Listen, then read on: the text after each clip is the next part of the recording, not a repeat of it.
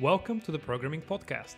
Here you can learn about computer science concepts in a brief and accessible way. I'm your host, Minko Gechev.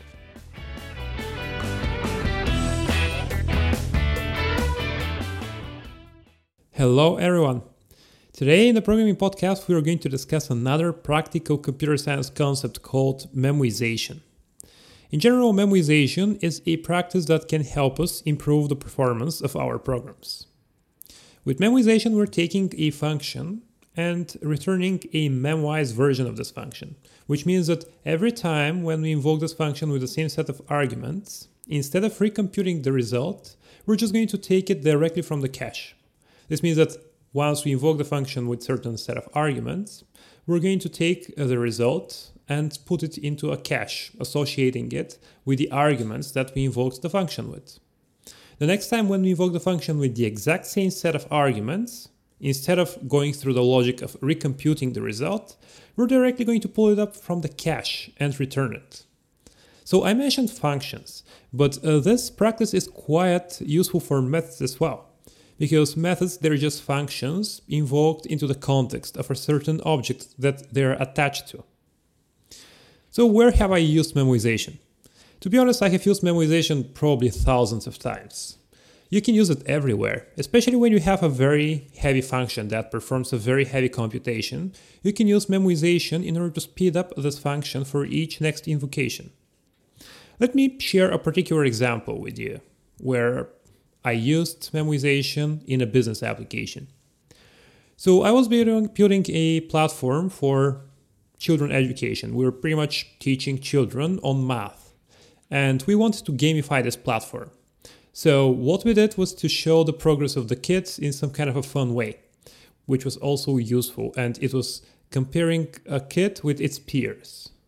This way, we were computing a lot of different things based on statistical calculations. So based on the on the children's performance, we were coming up with the result, which was comparing the child's performance with its peers. And this function was performing quite a few computations which were redundant because we were invoking uh, this particular function with the performance results for a certain limited set of children. So once we compute the result for child A, we really don't have to recompute it until we have some new data, right? So instead of recomputing this result every time when displaying it on the user interface, what we did, what we did was to apply memoization. We calculated this result only once, and right after that, on each subsequent invocation of this function, instead of going through all the different computations, we just pull the result out from the cache and return it. So this may sound like regular caching, but memoization is more powerful because it takes your function and transforms it to a new function which performs this memoization.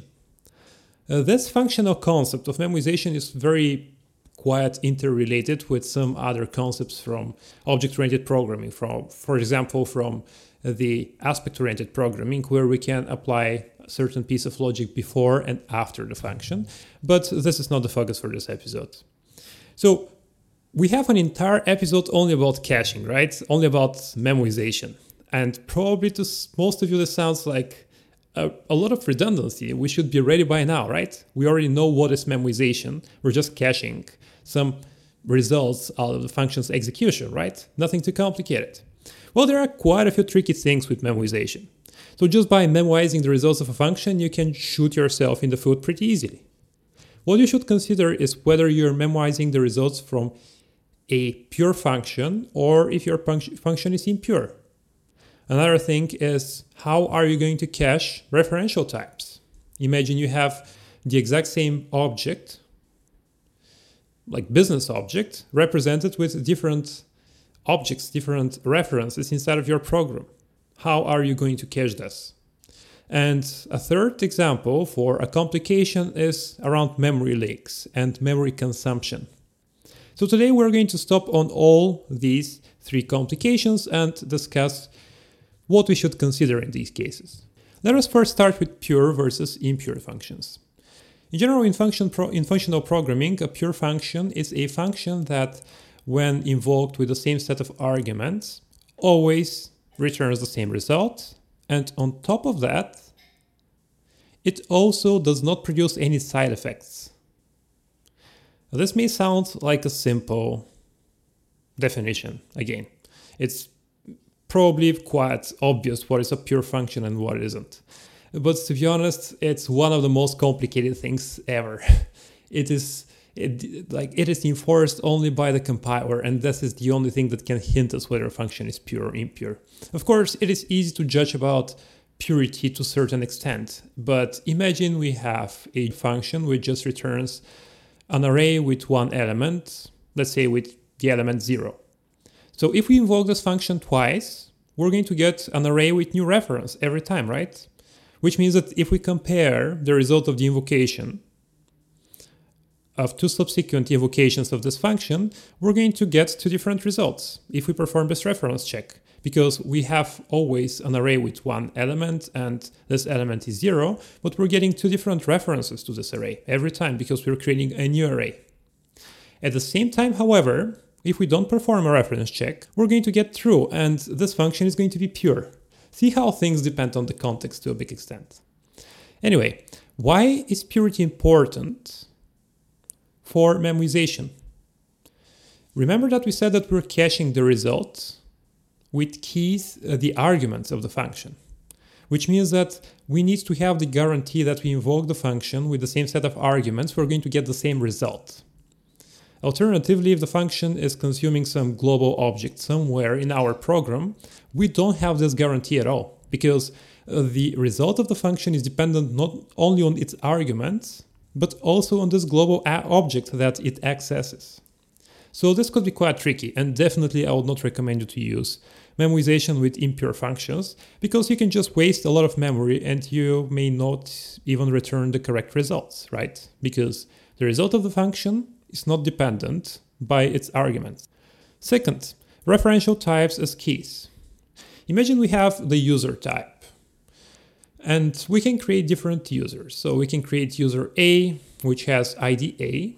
And well, we can create m- many objects for this user with ID A, right? So we can have hundreds different instances of this user object, which is pretty much representing the exact same business entity, the user A in our system.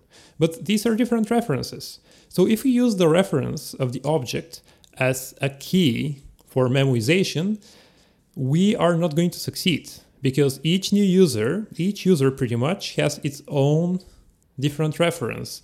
And once, if we cache a certain result, which is performing an operation on top of our user, we are always going to cache uh, the result associating it with the current reference that we have evoked the function with.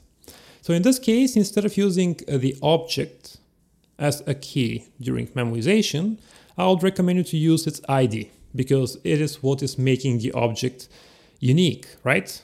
We are not considering the reference in this particular case as an identifier of this particular argument of the function, but instead we're considering a particular property, the user's ID. And the third thing that I would want us to discuss today is memory consumption. The memory consumption is probably the trickiest. Imagine if we are invoking our function with hundreds or thousands of different types of objects, which can produce hundreds or thousands of different keys and hundreds of thousands of results that we're going to cache associating them with these keys. This can waste a lot of memory, especially in programs which are executed for a while, for a while over time. That's why we can use different caching strategies. For example, we can cache just the most recent n invocations of the function instead of caching all of them completely. Another function that we can use is take advantage of weak maps. For example, the weak map is a JavaScript data structure which allows us to clean up some of the records that we have in the weak map if they're no longer referenced in memory, if the garbage collector has already gotten rid of them. And this is extremely convenient for implementing caching for memoization as well, because we will no longer be referencing these garbage collected objects. So they're not going to create any memory leaks. That's pretty much everything for today. That's what I wanted to share with you. What is memoization and that you should be pretty careful with it. But at the same time, it is very powerful for making sure that you're not performing any redundant calculations. I have applied different resources in the page associated with this episode. Please have a look there at podcast.mgechev.com. Thank you very much for listening. To learn about new episodes, you can follow me on Twitter at mgechev. The list of all resources and recordings is available at podcast.mgechev.com. Thanks for listening.